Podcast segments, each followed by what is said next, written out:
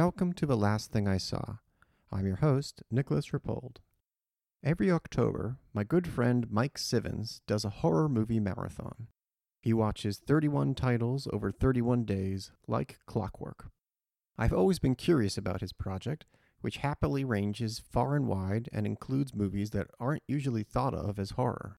This year, he watched the Alien movies, including Jean Pierre Jeunet's Alien Resurrection, but he also watched Wolf's Hole, a movie from Daisies director, Vera Chytilova.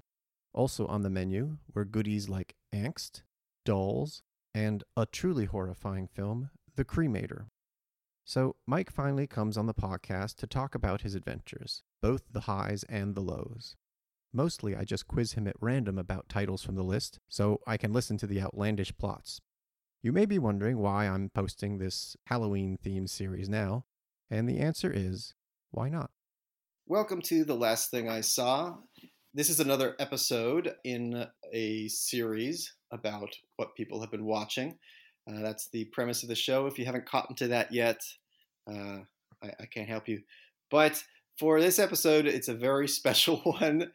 You could say it's been in the works for a while because I've been hearing a lot about a marathon of movies that occurs every year, and I've been envious, especially this year when I when I heard all that went into it. And so my guest for the first time on the show is my friend Mike Civins. Hello. Hello. first time, long time. Thanks for having yeah. me. this the series I'm talking about is in October. Uh, you turn m- much like a werewolf. In October, you turn into a movie watching machine. That's right. This is the this is my my third year of watching 31 horror movies in 31 days to celebrate Halloween, Hallowmas, um, and uh, it is it is a labor of love, but the love is in in all capital letters. I, I grew up loving horror movies, but there's only so many you know you can watch in a normal month. and in and in this month, you know, you have to get get a bit creative with time management, prioritization, not trying to just burn out people don't realize that the psychological toll of what we do. Um, I think it's it's important to recognize that uh, you know seeing a bad movie uh, it can bum you out. Have you ever walked out of a movie? I, I am always curious. Um, I, I, don't think I've ever walked out of a movie. I feel like. I mean, I, I am sure I'm supposed to say that like I've stormed out, you know, in high dudgeon, sweeping my cloak behind me out of some movie or other. But I, I this actually came up on on another episode I can only remember doing it once, and it's a little bit random what it is. It wasn't really a statement on the movie. It was more just, I just, I don't know. I just had somewhere else I'd rather have been. I don't remember doing it since then. And that is Mighty Aphrodite. Oh, wow. I don't know. I mean, I leave movies all the time. I guess caveat, I, I do leave movies all the time at like film festivals, but that's because that's kind of like it's okay. It's like if, if you're if you're gonna see like four in a day or something, it's it has to be okay to to like leave some. You, you kind of know where it's you know if you if you don't yeah. know where it's going, and and also if you leave early, I, I, feel like people will think you're a celebrity, like trying to just avoid the crowds after the after the screening. Yeah, yeah, that's why I keep on my sunglasses during the, the screening as well. I, I, but I also I always have to say this because otherwise people start accusing me of stuff. I do not write about stuff, you know, unless I've seen it in full. So just so everyone knows. that is yeah, that's uh, noble. Yeah. Um, but yeah, that makes it like all the more amazing to me that you you went watched all of these. But I have to say, uh, and you think you were just we were just talking about this. You picked like a really cool mix this year. I mean, you cover a lot of territory. What was the like, what was the criteria for for these? Are these just movies that have been on on your list for a while, or some of them for sure, but I think um, to make it through, you know, to to be able to find the time and, and keep it enjoyable, I found that certain daytime movies are usually are like movies that I've either seen before or um, if I haven't seen before, I noticed that they usually kind of fall in that sweet spot between like the mid 80s and like the late 90s. It just seems to be like mm-hmm. easier to watch during the day, and then in the evening I'll make more of an event out of it. And the second year I did it last year was was pretty rough. there was just certain things like I was watching and I was just like, oh god, like I, I just like can't wait for it to end. And then you can almost see like if like all of a sudden like I, I watched like Lord of Illusions or Hellraiser 2, it was probably just because like the movie that was before it was so bad that I just needed to like cleanse the palate. Right. But like there was like a bunch of things like on the Criterion channel like I'd been I'd been meaning to see for like a long time and and I liked that the Criterion channel had a custom category for for October. They had two custom categories which I really liked. It was like classic movie monsters, so like, you know, Island Mhm. of Lost Souls and uh The Mummy, Creature from Black Lagoon. And then they had one whole genre of home invasion movies. And that's like a, a whole like hey, you like horror? Like here's a type Right. of horror that you have to live with every day. Right. I mean, there are even a couple here I didn't know were, were on there, like Wolf's Hole, a Czech movie. Yeah, that that was interesting. It was sort of like um minimalist. I think it's I I guess it would be sci-fi, but it's about these kids on a ski retreat and it just starts off weird and gets weirder. These kids are like part of this program where they're like kind of like learning. That's what I that was how it's sort of built in the beginning. Like they're learning, sur- you know, survival and, and, and teamwork, but they're also skiing. And uh, the leaders of the program is this you know creepy old man uh, and like a creepy younger girl a creepy younger guy and uh, they have i guess like a, a a fear of fire so you know something's up like right from the very beginning. Uh, the pathology is, is there from the start of some sort. there's a lot of talking there's a lot of arguing you know there's a uh, there's a lot of left up to debate. And i think that was you know I, i'm very guilty of just like immediate like within 30 seconds of a, of a movie ending just searching for like the movie title and reddit and seeing like what what did i miss? What did i miss? But i think you know it was funny because with wolf's hole i i was kind of like i i guess i did get it i just didn't think that was it but uh but it, it was interesting like i would I- you know i would i don't think i would ever watch it again but It's interesting because she, I think she directed one of my favorite films from this mid 60s, Daisies. oh i've s- seen is that it's like um it's like if um beavis and but like beavis and butthead were like two like czech teenager like two czech girls Basically, yeah. it's just like nonsensical i was like, Yeah. that's all i could think of when i watched that yeah i think i watched that because it, it was uh i think that was like one of the first movies i watched when, when i got the criterion channel Oh, yeah. Yeah, I like that one a lot because just, I mean, it's just also, it looks great. Like at one point, they're actually like cutting the screen. They cut the screen into ribbons somehow from inside the movie. So I thought that's a pretty neat thing to do. but um, the the first movie, maybe we can start at the at the beginning. The first movie is Deep Blue Sea. And this is one I have never actually seen all the way through, partly because in my head I still have the lesser known Mike Nichols movie, uh, Day of the Dolphin. Is that what it's called? i i haven't seen it It's got like George C. Scott uh, as a kind of disgruntled scientist who's trying to talk to dolphins.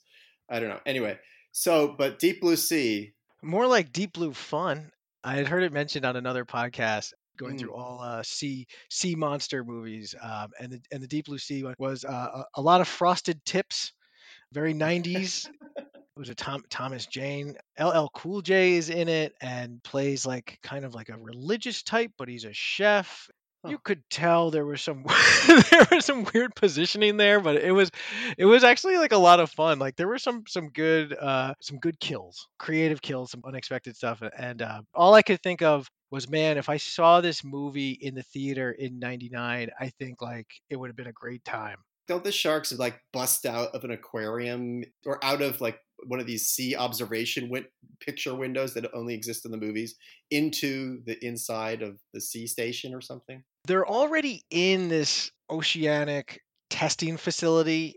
The, the movie premise kind of starts off pretty interesting. It's this this one scientist who is sort of going against regulations, and I don't even know what regulations would tell her not to do this, but she's like injecting these sharks with some type of chemical that's increasing their brain power because the the chemical that's also being created in response is going to help her cure Alzheimer's or dementia.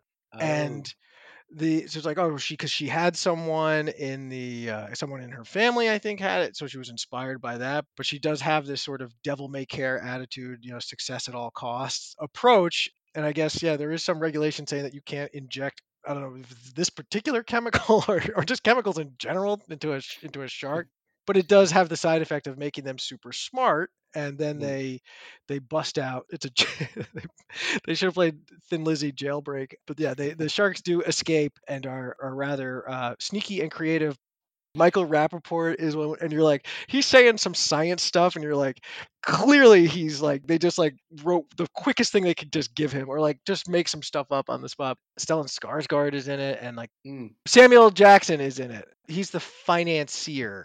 It was a lot of fun, and I guess it was like animals outsmarting outsmarting the humans was you know hot on the heels seven years later or six years later of uh, Oh, right. Jurassic, Jurassic Park. And I guess the logical endpoint of that is is the movie with all the pets that the secret life of pets is, is the ultimate trajectory of this when the humans have been eliminated from the planet. I had heard there is some theory that the Cars, the Pixar Cars universe is the result of like this horrific apocalypse that affected humans and like someone went through like the logic the logic of it and it was like it, they like really fleshed it out and basically were able to s- substantiate the claim that there was probably a car antichrist that was responsible for like removing leftover humans I, I think I've heard that too. I, I find that pretty plausible. well, just look at the science. Look at the science, Nick. That's true. I know. I always appreciate that about you, Mike. You, you stick to the science, and Always. that's it's, and, and that's where it leads you. So, Always. so deep blue sea. That's from uh, also millennial uh, millennium anxieties, right there at the Yeah, '99 look. picture. But just to kind of give a sample of like the different kinds of films you were watching for the next night, you watched. I, I just noticed that you watched both on the same night. Lake Mungo. It's a found footage story. Yeah, you know, this had been on my list for a while. I think like over the past like few years, the types of horror movies that I've I've been appreciating more and more and probably appreciate the most now are like slow burns. You know, I Mm. love love love a good slow burn. And I had heard, you know, that this was like a, a psychological horror movie and, and the way that it was described to me was was like, oh well you'll like it if, you know, you like creepy stuff kind of happening in the background. like and one of my Right. favorite horror movies is uh Tale of Two Sisters, and I think like that's exactly how I described it to people. I was like, it's a really great, like atmospheric, eerie movie, and I think a lot of it is built on the fact that like it's really creepy to be watching something and then like 45 seconds into it, you're like, oh, that was a person in the background and they're moving. Right. So like you know, Lake Mungo, I you know I, I wasn't uh, as over the moon about it. You know, I thought that like elements of it were were creepy, but you know overall, like I I I don't think I would have you know recommended. The premise starts on like a, a, a death of a of a child, uh, a parent's child, and I'm just like, oh, this is this is like a, this this is a sad premise. I, I think like that was kind of a good pendulum flip back to kind of like I'm, s- I was starting to kind of get my guardrails up or my you know my my parameters for Right. what I was liking. At least like you know, it's kind of setting up a range. Yeah. And but then I I I, I promise I won't be going through every single every single Oh, one. you can. look, look, I deserve this. I deserve some of these. Some of these, I just, I need to be, I need to answer for. I think. I was just curious about the next th- that that same day you watched a TV movie. Uh, yeah, um, I, I found that like Prime has, Amazon Prime has these like really random old movies Hmm. like Hammer films and like things kind of like of that. And I kind of thought that's where I was going with Curse of the Black Widow. But then I was like, oh wait, Patty Duke is in this. Hmm. It and Vic Morrow, which has like a you know has a pretty you know spooky story himself. So I was like, Right. oh, this is this is perfect. But also like I saw I took one look at the poster and the poster is like it's just like a ridiculously like cartoonish version of what like the monster in this movie is, and it's like um, a woman who can kind of change into a, a giant spider and uh, and she Ah. bites people. Oh. I did like the fact that um, it was re-released later as Love Trap, which could be anything. Like I don't know, like you went from it went from Curse of the Black Widow to Love Trap. Yeah. Curse of the Black Widow. I mean, you know, it almost sounds like it could be like a Hercule Poirot mystery or something. But but Love Trap, yeah, it could be like a Skinemax film or Yeah. something. they just like throw some rubber spiders at like the camera, like at the Yeah. camera lens, like uh, oh, it's rain spiders. But yeah, like I mean, like for a for a made-for-TV movie, I was pretty impressed. Yeah, I was just trying to to look up. I had this whole list of, of TV movies that at one point I was going to track down and just kind of gave up because they would pop up on YouTube sometimes and then they would like get taken down or for a while they had this thing where people would do the acronym of the title so like Curse of the Black Widow would be up as like COTBW. I don't think people do that anymore and obviously my whatever torrent game is is non-existent That's so funny that you mentioned that because I I've talked about this too with you know the other three people that I can't have this conversation with, and I guess you're you're now number four. So I mean this is this is monumental. But I do remember there was a period of time where there was deliberate misspellings of movie titles, Right. And I remember it was like due date was like due date, like with Robert Downey Jr. and Zach Galifianakis. Like they just and like uh, I think I was trying to watch like they would just add like four L's for some reason, like in the middle of a word. Right.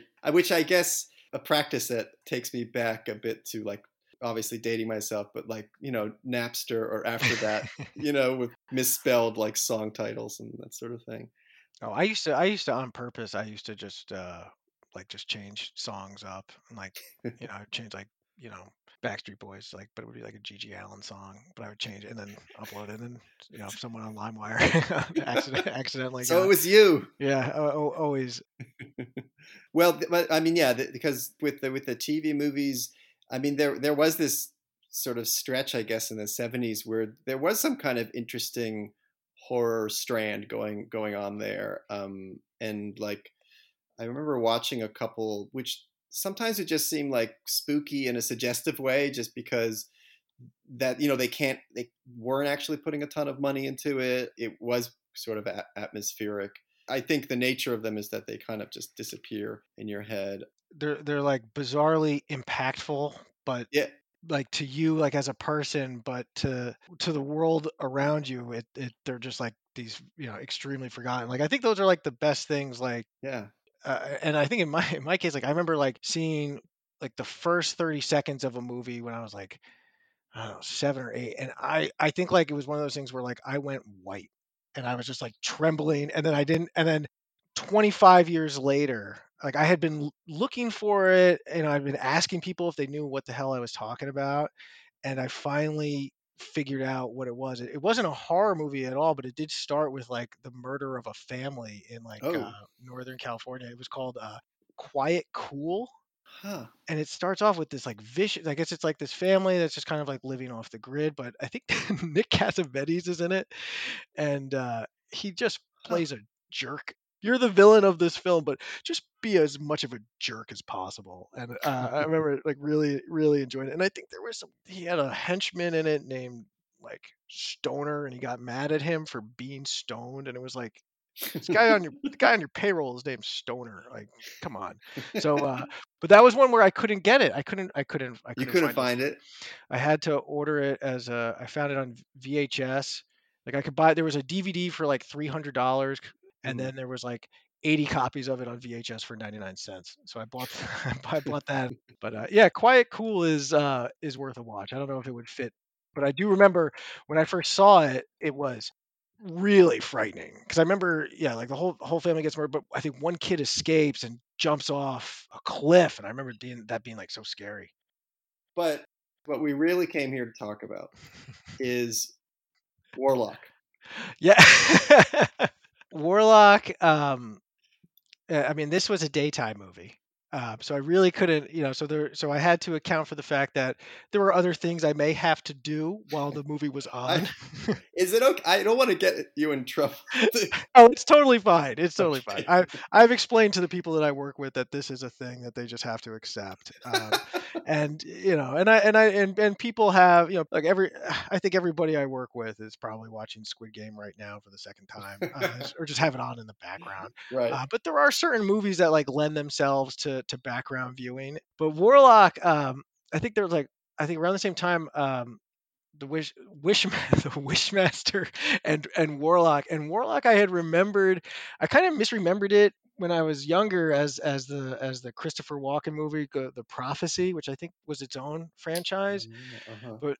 but warlock it's basically a, a- a warlock who gets sent to the future and and the future happens to be you know 1989 and he is followed by Richard E. Grant of uh, Withnail and I fame, and Mm. um, he plays a Scot, a Scotsman.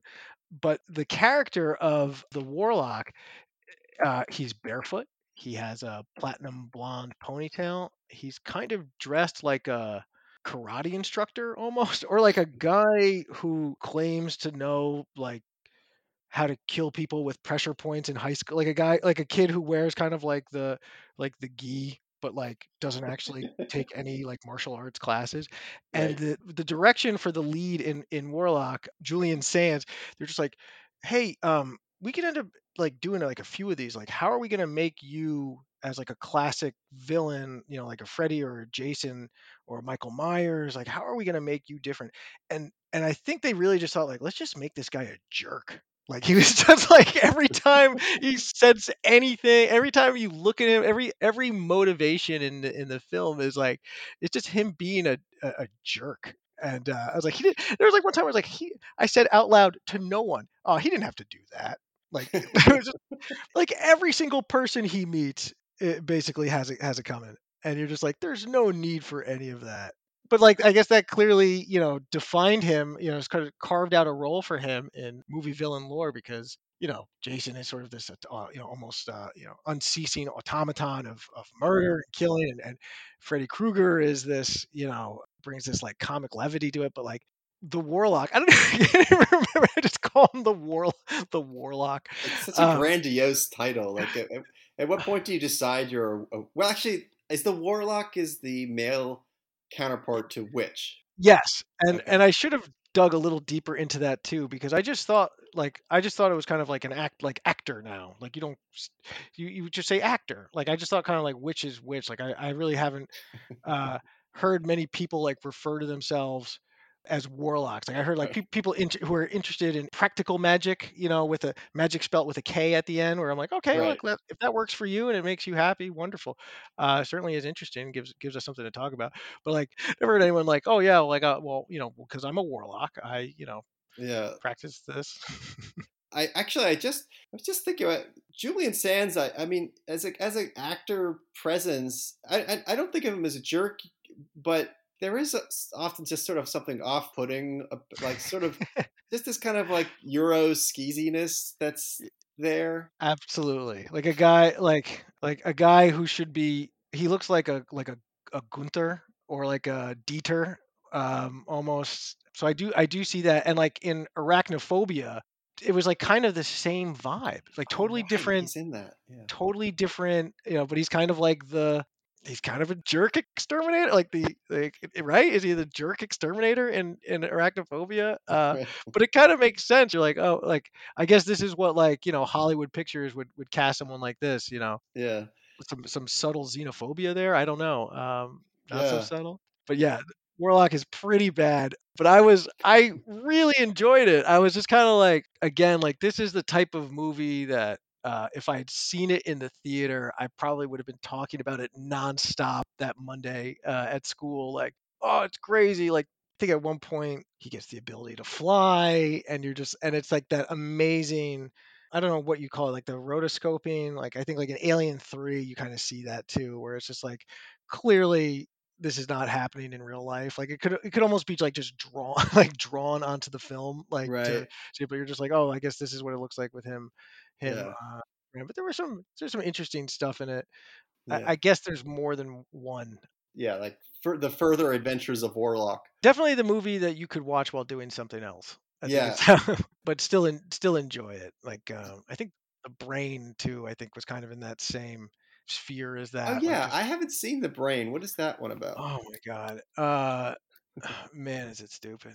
Um, it's like But it's called the brain. It's called the brain and it's about a giant alien brain and i think brain kind of factors into like 80s horror movie a little bit 80 horror movies a little bit Hmm. and the brain is controlling people through tv waves through the airwaves uh, and people's tv sets and it's making them the brain is like making them do like horrible things like killing their family members or jumping out of windows and stuff and again like it's just like like like warlock it's like oh like they just took this alien movie, you know, took this alien monster and just like he lands on Earth and he's just a total fucking jerk. Um, and uh, and at one point, like the the alien get like he can also eat people and he gets bigger and bigger and they do have like a way to communicate with him through the through like a computer terminal and it's like I am angry. Like it's it's all like these like Uh, three word kind of like square blinking cursor type of computer screen, you know. right. And he's only talks and he says, but you're like, th- th- he's like an alien brain. Like clearly he could be talking in a much smarter capacity. But yeah, it was pretty ridiculous. Yeah. Well, you know, I mean, obviously they prophesied our current moment when we are practically plagued by enormous alien brains making people do stuff. Uh, Mhm, it seems mhm. like every other day in the newspaper I'm reading about that. it was a cautionary tale. it really the was. brain. 1988's The Brain, a cautionary tale. A cautionary tale. Um, but speaking of aliens, you also made your way through the Aliens series. And I want to zero in on one movie because I, I really don't think I've talked about it, and that's Alien Resurrection, Ah, yes. which you reminded me was directed by Jean Pierre Jeunet, who, uh, who, as you immediately pointed out, like right after this, directed Amelie. Yes, I, I, I guess he had done City of Lost Children and Delicatessen, but I remembered watching this movie on TV late at night, alone, and uh, I remembered like this movie is for me, and it was like it was, I- it was just so gross and like what they were trying to do. I thought was actually like really interesting because Mm. I, you know, I don't know how, you know, spoilers for like the third Alien movie that was, you know, directed by David Fincher. Like it's like extremely dark, and like the way that the third, like the second one's kind of ends kind of hopeful, and the third one kind of dashes that all against the rocks. Um, with sort of like this stark awakening for Ripley, Sigourney Weaver's character, and at the end of Alien Three, well, I think we actually have to say like she she kills herself because she realizes she has a um, she has an, an, an alien inside her, but for some reason it doesn't take nearly as long to uh, emerge as like you know, other people who have it. But I guess you could argue that it was a queen that was inside her, so it was make, taking Ooh. longer to to gestate in the third one. And I actually, I guess there's two endings in Alien Three. There's like one where the alien actually hatches out of her as she's thrown right after she's thrown herself into like a pit uh, into a vat of of molten steel or something Oh. and, the, and when the alien bursts out of her, she breaks its neck. And I guess David Fincher didn't like that ending, and and just kind of had her just throw herself into this vat of molten steel on this you know mining facility, which is also a prison colony. Anyway, she Hmm. dies in the in the third one. So they're like, how are they going to bring her back in the fourth one? Right. in Alien Resurrection, and they, I guess, you know, DNA cloning was sort of a, a, hot topic at that time.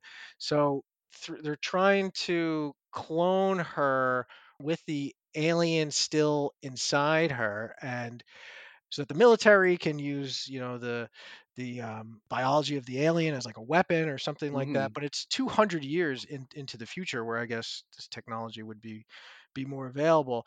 And what's crazy is like, so she's also like her character is also like so different because like since she's kind of part alien, she kind of Mhm. has almost these like Sigourney Weaver is doing like these kind of like feline affectations and and so she's kind of like just like look you know, very weird stare some very uh, you know very interesting choices but like she's able to remember what happened to her 200 years earlier and they just kind of explain it as like as like a shadow of instinct of like Mhm. biological instinct like in the same way that like any living being would kind of know to stay away from something that's hot or something that's foul smelling because it could be poisonous.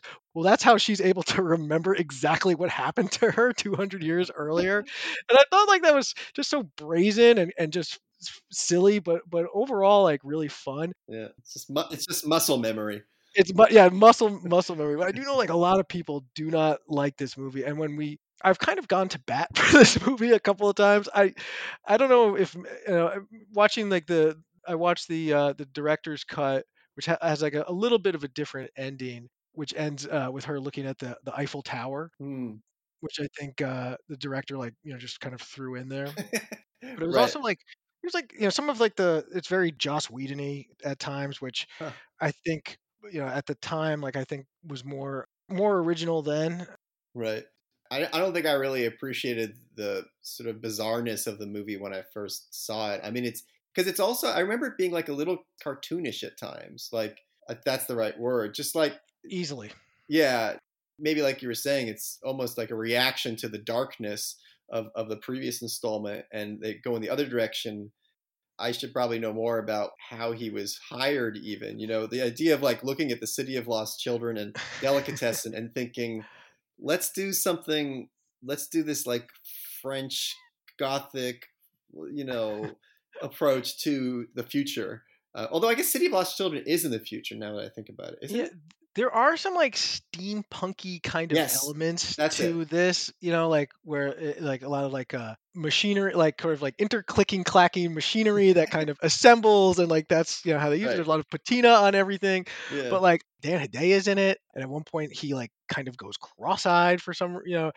But Yeah. um, uh, you know, the, the movie itself is just so bizarre because the third one is you know very dark. It starts it starts off you know very dark, and it's you know she, she's on this prison colony that's also kind of sort of like a like a, a an iron mill with all these like convicted criminals who have sort of started like a religious monastery on this like abandoned planet you know so it's very like it's very cold like you feel very cold watching it and it's you know Mm. like there's a lot of emptiness to it because these people have been like sort of left alone in this in this movie it's just like somebody like throwing like a bucket of paint on you or something. Like it's just so the movie itself is so wet and uh like there's Right. a, a lot of grossness in it because of like the cloning attempts to there's like all these failed attempts, you know, before her. But the thing that I, I would be remiss if I didn't mention this, Nick. Um, What's that? a big part of the film is they're trying to you know the, there's always like an alien queen and the alien queen lays these eggs and the eggs create these face huggers that burst out you know and they land on people's faces and violently like uh, you know inseminate them with like uh, with an egg inside them that then Right. becomes an alien that bursts you know a, che- a chest burster i think is what it's called is what it's called and uh, i'm getting choked up just talking about it uh, it was just- so in Alien Resurrection, a big part of a big part of the plot point is like the the queen is trying to do away with the whole egg face hugger uh, situation and just like give birth to what eventually becomes a, a, a human alien hybrid. right. And there is some debate that to create this to create this hybrid that the alien the alien queen is having sex with with Ripley.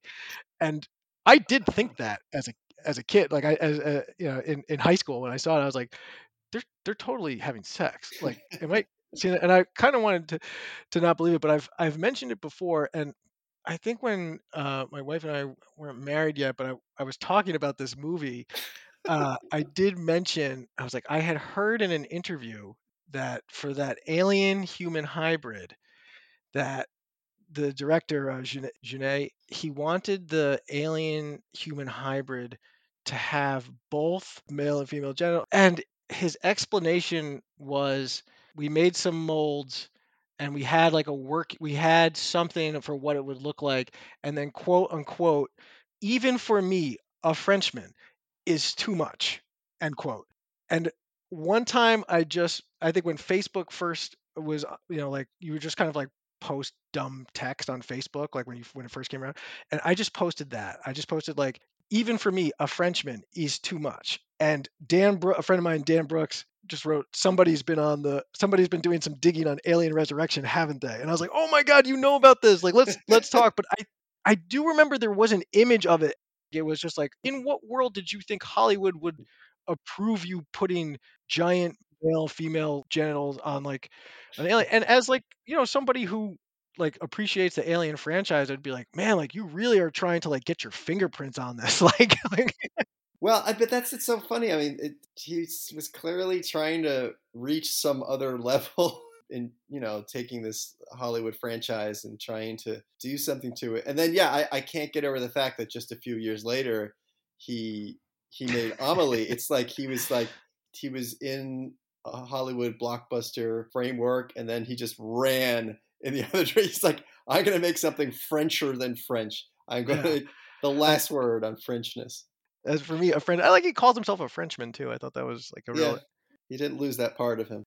Oh, I wanted to ask you what you thought.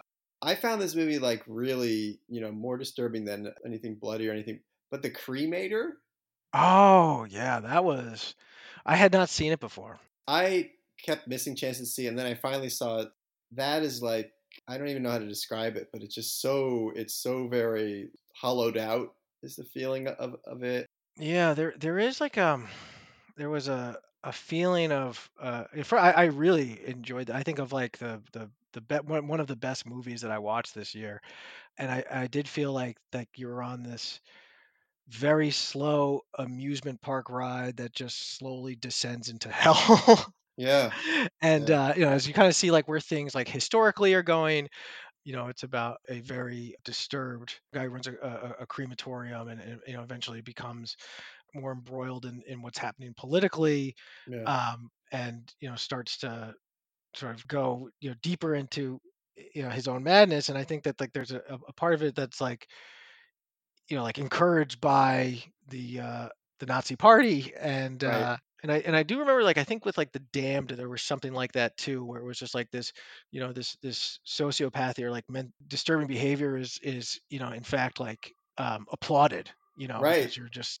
so yeah so that was that was really really interesting um there was a lot of just like uh just the the rhythm of it was terrific too because there was all like all the scenes were kind of joined by his narration um and Yeah, just it just would cut to these interesting places in in, in that world yeah. And the guy, I mean, the, I'm not I'm not familiar. I mean, I, maybe he's like a big deal in Czechoslovakia at the time. But the actor who plays the um, oh he's he's amazing Yeah, he is. Just makes my skin crawl just uh, just thinking about it. I don't know. He's like a evil corpse or something. He's just kind of bone chilling presence. I'm kind of glad uh, just to mention it now because that that's a movie that I kind of never really like exercised out of out of my head. I think it's actually probably like a, a useful kind of disturbing. But uh, I think it was banned too. I think I oh, remember reading that it was banned, and I think Angst, you know, it was also banned. Oh, Um, I love Angst, uh, yeah, uh, the uh, movie.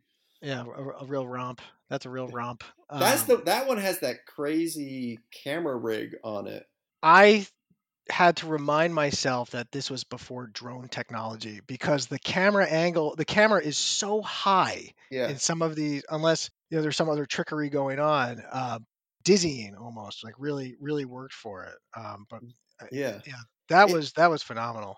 I mean, yeah, it's almost like on each actor they like attach the camera, but it must have been like on these really long, I don't know, stilts on their shoulders or something. Because I don't even understand how how exactly it worked. I mean, there's an answer for this, obviously, but I don't know a movie before that that really has that exact camera work. It's very strange, literally out of body. Yeah, yeah. I think you know it was remind when I was watching. I remind you know like uh Gas Gaspar Noé. Oh yeah, Uh, you know Gaspar he yeah, he does some some dizzying stuff with like high high angles yeah, or just like trying to to make people dizzy as if what what's on screen isn't jarring enough. But yeah, like that was uh that was yeah definitely part of, part of Criterion's home invasion micro genre.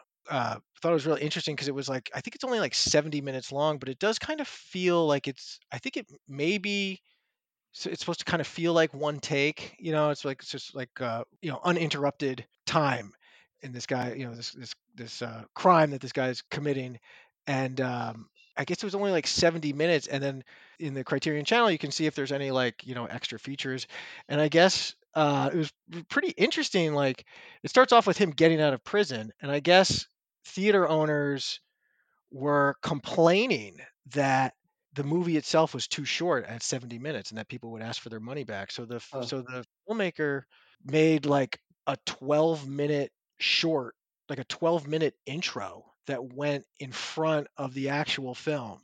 huh. And it was just kind of like this guy's life from beginning to him, you know, to when the actual movie starts, like him, you know, from his birth to, you know, what what what went wrong in his life. Um and who hurt him uh, to make him such a such a, a, bad man. Um, but it was but that was interesting. Uh, but I think but I also read that the director uh, preferred the the cut without that.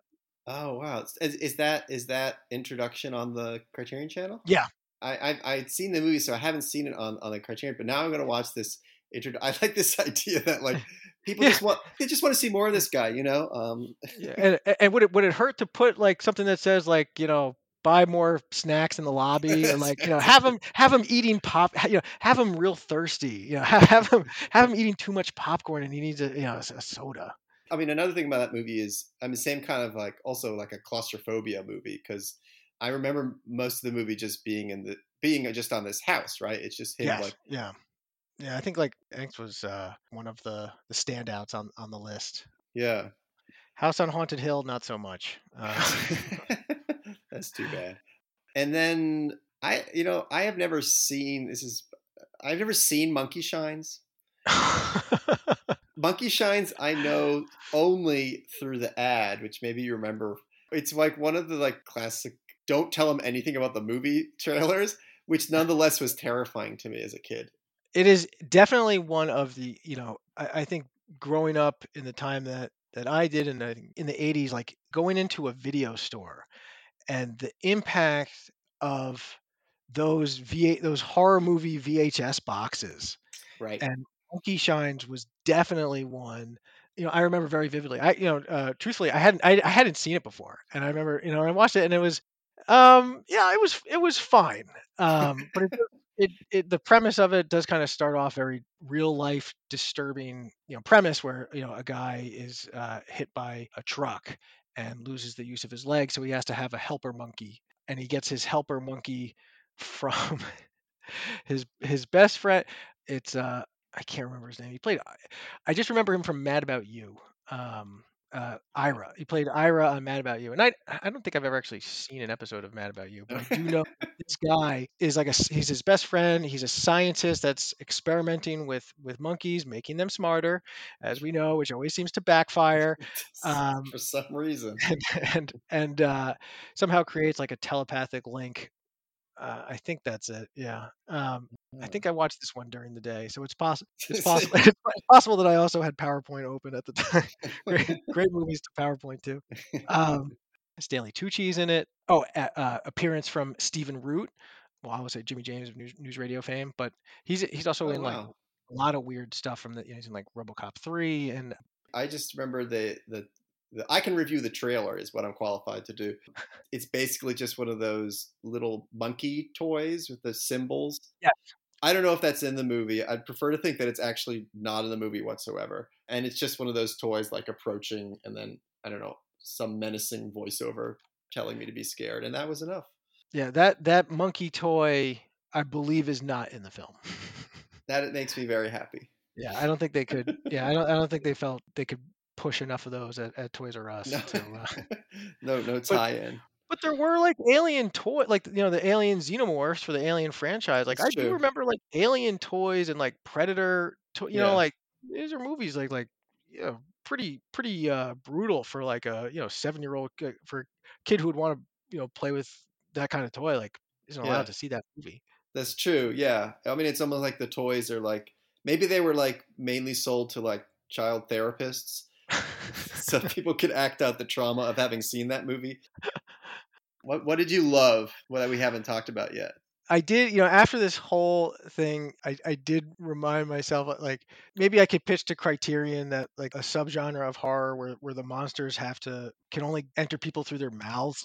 like, like, there's like a whole thing. I was going through like my memories and I'm like, man, like there really were like a lot of movies where like the monsters like went into people's mouths, um, like The Hidden and, and Night of the Creeps.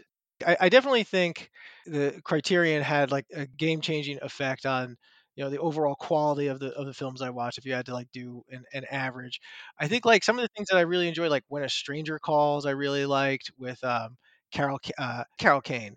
Oh, really? Yeah, and uh, the stranger calling from inside the house as a, as a storytelling device was was always kind of lost on me because I just Mhm. always assumed that I had seen more movies with it in it just be, because it was always just you know i- present in pop culture. So that was really good. as far as like uh you know what was really bad sleepaway camp 2 unhappy campers was pretty terrible that was a daytime that was a powerpoint movie. Lord of Illusions, I think I watch every year. I don't know what it is about that movie, but it's you know, it's uh, Scott Bakula in a in a Clive Barker joint. I recommend it. yeah. It's Clive Barker films are tough to recommend to people, which may say a lot about them. I don't know, but I do lo- Right. I do love like the Hellraiser franchise, and I do remember like pretty deep into the Hellraiser franchise, like renting it and like just dejectedly renting it like just because I knew it was going to be bad but I had to do it and the guy was like oh so you're going to rent you're going to rent this one huh and I was like yeah I just I just need to get on with my life um, but I think that was good you know Cat's Eye I, I had never seen before I had seen parts of it on WPIX um, but this was the first time like watching it all the way through and it's oh anthology yeah. That's the one with like the evil gnome in the last story. Yes, right? yeah, and I think it's a young Drew Barrymore. I Yeah. say it's like three stories, and the first one has like a young James Woods in it. Oh yeah. Trick or Treat was also an anthology from 2007, and I thought that was that was pretty interesting. I know there's a lot of love for that, but like uh, Event Horizon, man, I I remembered like liking that movie, and then when I, Mm. I it just made me feel bad like about myself when I watched it this time. Oh no. That's not a good kind of horror. That'd be the best kind of horror. it's gonna be a, a, a new micro genre. Feel bad horror. Did you see Frownland? Because you mentioned it. I was just going to say that, like these unlike, you know, these Yeah. these movies that are like psychological horror or like s- societal horror. But I, yeah, I loved Frownland. Me too. I'm looking at my list right now, Nick, and below at the very bottom it just says, "Does Frownland count?" Question mark. So you are totally right. I, I, I did like it a lot. It was, it kind of reminded me of those older '80s movies where it was just like a frenetic pacing and completely jarring, and just somebody just Hmm. you know, sort of you know getting crazier and crazier. Except like in the eight, like the in the '80s, like I'm thinking more of like Abel Ferrara and like Street Trash and like these movies where like it's it's a lot of like somebody you know walking somebody walking in the background um like in a very like uh hurried pace Yeah. but yeah I, I if Frownland counts um and there was one other one you know I, I remember where, where where people were trying to sell it to me as horror you know but it was the Cronenberg movie where Da- a dangerous method I think it's oh called yeah. Uh huh. and I remember I was like well if that's horror then then Frownland is horror yeah. They both definitely get under your skin. That's really interesting to think of them in the same sentence. I really I really liked Only Lovers Left Alive too Yeah. Guy in uh, a band we used to play with, like all of a sudden just showed up in it. And I guess he plays with, with Jim Jarmusch now. Wait, who uh, did? This guy Carter, who was in uh, this phenomenal band Mount Olympus that we used to play with all the time, and you know he he still does music and stuff. But I think one of the one of the bands he's in now is actually with Jim Jarmusch called Squirrel, but but four right. letters. Uh Uh, huh. Yeah. shows up in it, and uh, you know, he has one one scene in the in, in, in the film where it's just a big close up of, of Carter's face, and I, I looked over at, at, at my wife Allie. I go, "That's Carter," and she goes, "It's not Carter." I go, "No, it's Carter." I was like, "I'm pretty sure he has some connection to Jim Jarmusch," and we looked it up, and sure enough. That's cool. So yeah, I, I really, I yeah, I really liked it. Yeah, Um, I like that one. It's like I, I like the idea that somehow certain hipsters are actually vampires or something like that. yeah, yeah, I think that's it. Yeah, I think that's it. Oh, and I got to give a shout out to Dolls. Dolls was a lot of fun. Um, that was another v- 80s VHS box, like Oh, classic. Yeah, real disturbing. If you Google the the, the VHS box, you'll right away re- remember it because I remember I, I certainly do. uh, A big part of this, you know, was um, you know, like there's some some of these like I won't get back that time. Um, but this year, you know, a lot of like the you know the Japanese horror that's available on Criterion, like uh, Jigoku. oh, I remember uh, this. Yeah, good call. Dolls is definitely something I was too scared to ever rent. It was like it's like you made the box too good. Like I, I don't actually have to see the movie. it's you know what it's not bad and paul you know, my paul who plays in family fun and uh and and who i also know from from from life was like hey i just watched just the other day he's like dude i watched dolls last night. I'm like wasn't it really good? And he's like yes i don't because it has one of the things that i actually wrote about in hard times in the hard times book actually something that i felt very strongly about was just like the way that punks were cast in 80s movies Mm, was just so over the top and like dialed up. Where like in this movie, dolls, there's like uh, two English punk girls show up as hitchhikers, but they're in America, and they're just like again. I think a running a running thing in these movies is just like the direction is just like just be as big of a jerk as you possibly can, and there's like everything in this house sucks. That's a good addition to the stew of an, an, any horror. That reminds me, a friend of mine wrote about New York downtown oh, characters Oh wow! in Miami Vice episodes. Oh wow! which was a re- you know I, I had not really noticed until I hadn't put it together until he like listed a whole bunch. Um, just I mean, so, I guess more theater than, than than punk, but also just same kind of thing of like plucking people from one kind of thing and putting it in. Well, the, the the running joke was that like every punk character in any TV or movie in the '80s was named Spike. I just had to, that was that was the like uh, that was the requirement. That's how you know they're they're serious about their work. Well, I think Dolls might be a, a stopping point. It's it's it's definitely wacky. Yeah. Uh, and, and it's it's fun. I don't think it's that long too. I think um Oh, great! Here I am, an idiot, typing in Amazon Prime Dolls. Here you go, creep. movie. I meant movie. Okay, and here it is. Okay, good. Well, this is still only a fraction. There's so many others, but I hope it was a scarific time. Thanks for taking taking me on a tour. Thank you. Thank you. Anytime anytime. If you and your listeners can think of other challenges to put me through, these seasonal challenges, uh, you know, I'd be I'd be more than happy to um, take time away from my family uh, and my job to, to do so. So thanks so much for having me. This was so much fun. I always feel somewhat validated after every conversation with you, uh, Film, and I feel like I'm, I'm supported in some way. No, thank you for for bringing this bursting suitcase of titles. This was a bonanza. We'll sign off there. Awesome. Thank you. You've been listening to The Last Thing I Saw with your host, Nicolas Rapold. Please consider signing up at rapold.substack.com. Special thanks to the Minarets for the opening music from their song Monserrate. Thank you for listening.